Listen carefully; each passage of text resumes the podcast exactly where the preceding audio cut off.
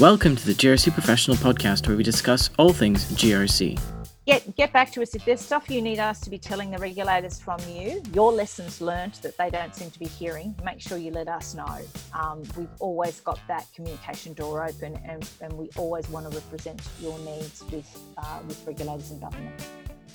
Welcome to the GRC Professional Podcast. My name is Kwame Slusher. I'm the editor of GRC Professional magazine. And by the time you listen to this podcast, it should already be 2021, a better year, I hope. with us today, once again, we have Naomi Burley, our managing director. Hi, Naomi. How are you? No, I'm good. How are you, Con? And not too bad. Uh, so, in this podcast, we're going to talk a little bit about our discussion groups and maybe some upcoming events in 2021. Um, but of course, by the time you listen to this, there should be more information about these events and maybe more events on the events page website. So, let's get started That's with the discussion groups. Um, yes. Let's talk about those. What do we have? Will there be more? there, what do we have? Will there be more? Yes.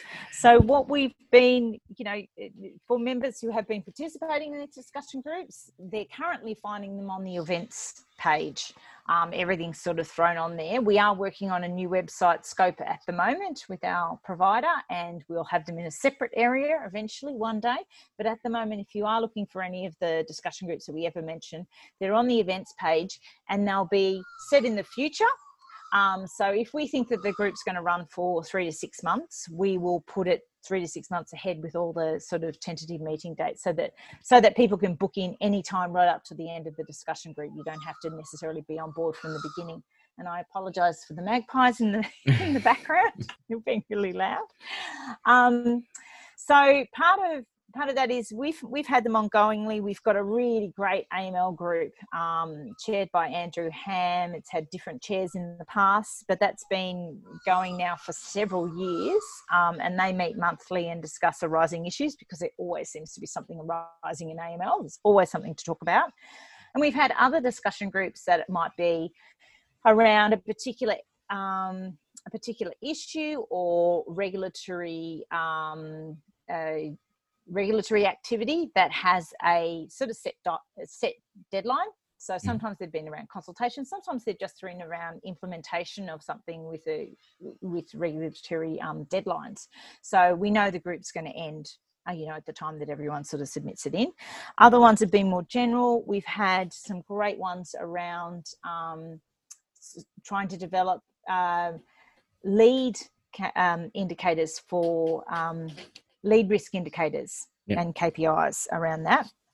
Um, which is a common problem and something that everyone found in the first few weeks they were still coming up with lag indicators you know it is what it is it's really difficult to guess what you what you've got to try and anticipate uh, and this year we've obviously had um, something that was related to helping our members share their insights and experiences in um, moving all of their compliance management to remote operations. So, you know, assisting first line remotely. Um, whereas for a lot of a lot of our members, they've had the luxury in the past of being able to sort of pop in and visit first line or do face to face training or be available very, very easily and accessibly uh, um, if anyone has any questions. And now everyone moving to their own homes. It's a whole different world um, for operating your framework. As well, there were obviously the challenges of um, having a look at the privacy implications. What are the IT risks of moving everyone through there? What do you need to do compliance wise in terms of having lists held at home? What can you print? What can't you print? What can you have on personal laptop? All those kinds of challenges. So there was lots of stuff going on in that group. Um, that's a group that will actually keep on going for a little while longer than we all thought it would keep on going for. Um, and that'll be available up there. But part of the interesting thing with the discussion groups is that I'll talk to lots of members and they won't even be aware that we do these things, even though we think we're publicising them. We think we, that we are telling members about them.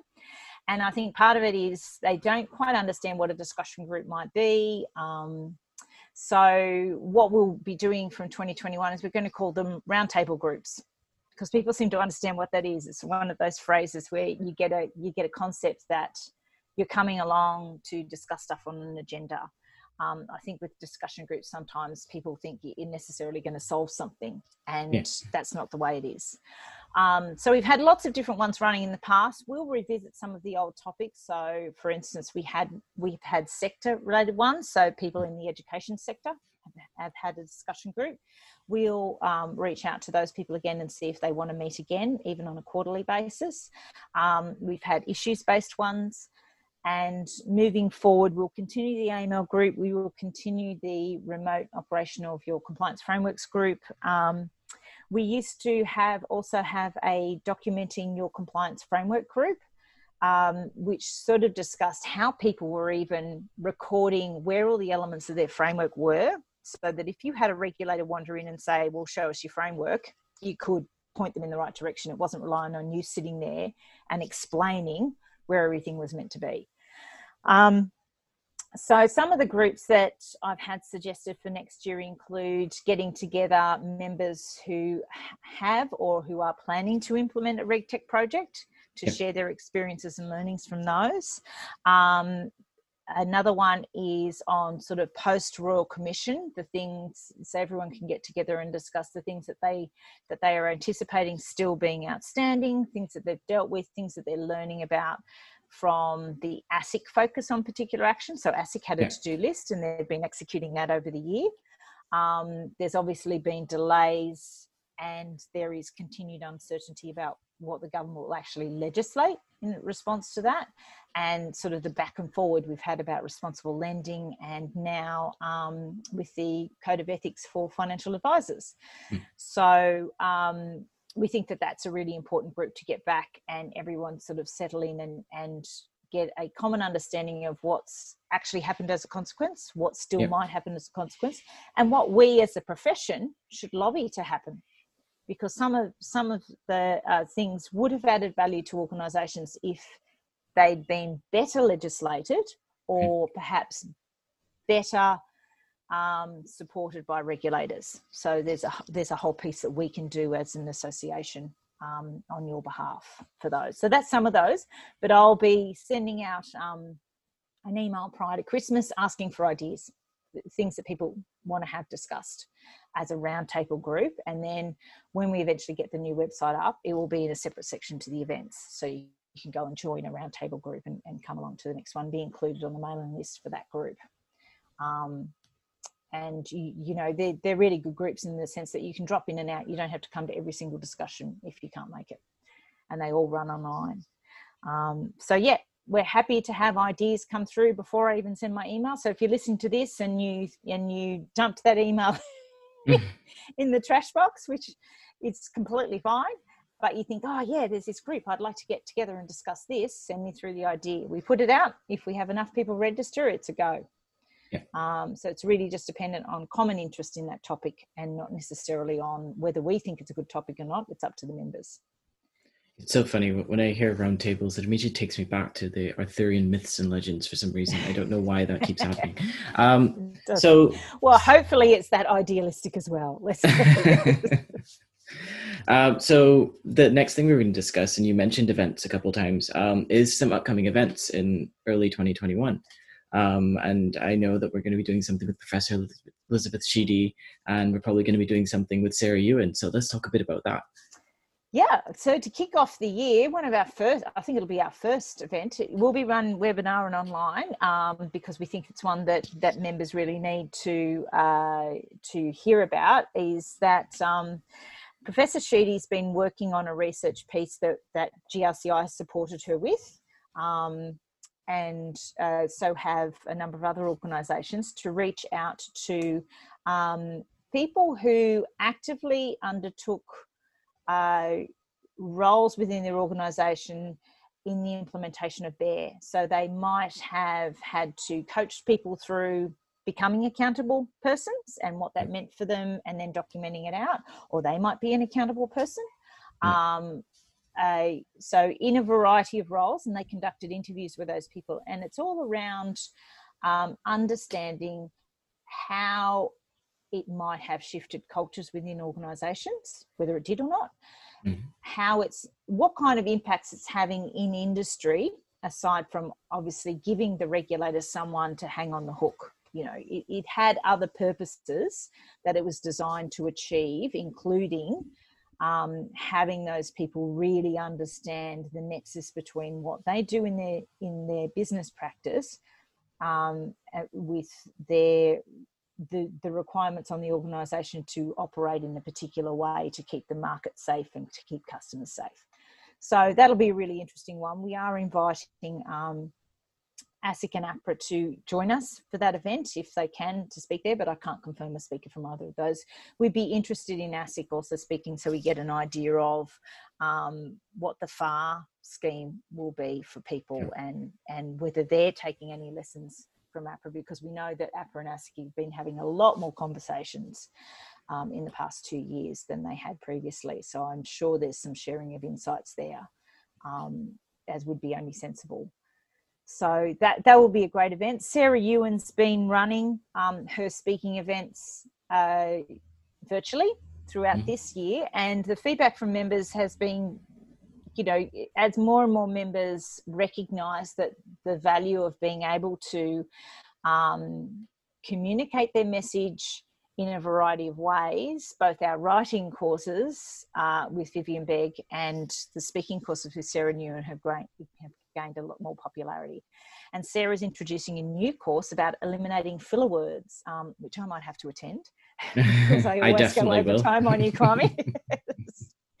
um, and you know, it's all about making sure your compliance and risk messages are impactful and that you're not sabotaging yourself because we're all in the habit of of using particular words or using words that you're really familiar with but other people don't understand the meaning of or they just detract from your key phrases that you really need people to take away and they get caught up in in the rest of the guff around your message. So she'll be running her the courses that she's run previously as well as this one. Again we'll continue online for as long as we need to with covid and that's partly in i know a lot of the restrictions have lifted where we are in new south wales and they are lifting in the other states but it's also a recognition that some of our members' employers are not keen for them to run the risk in travelling interstate yet. So that's right. something we'll also be seeking input from members um, continually, especially throughout next year. Is you know what's the confidence level of your employer to allow you to travel interstate to attend some training if if that's what you wanted to do. Um, and that'll dictate whether we continue to do stuff online, do it in a hybrid method. Um, I know that there was one point during this whole thing that everyone's gone, well, this is the way it's always going to be. But at the hmm. same time, I, am told by people that everyone's sick of being online. So it might not be the way it's always going to be. Um, and, you know, part of our core deliverable as GRCI is about that connection with your with your fellow professionals. Yeah. And, you know, the, the discussion groups slash roundtables are a perfect opportunity for that. Um, but and and we won't stop running those in a way that allows everyone around the country to access them. Um, but it's also, you know, there's still space for that face to face meeting, and we'll see when we can do those again for, for everything else. We're going to be continuing working with Deloitte on the point of view forums. Mm-hmm. Again, mm-hmm. they've gone virtual. Um, and in this, you know, it's been crazy busy for everyone from regulators through to all our speakers through to you know our partners like Deloitte um, and so we'll continue to try and provide those when we can. And again if they can go back to face to face we will and they'll stay virtual while we can. We'll have all our training courses up.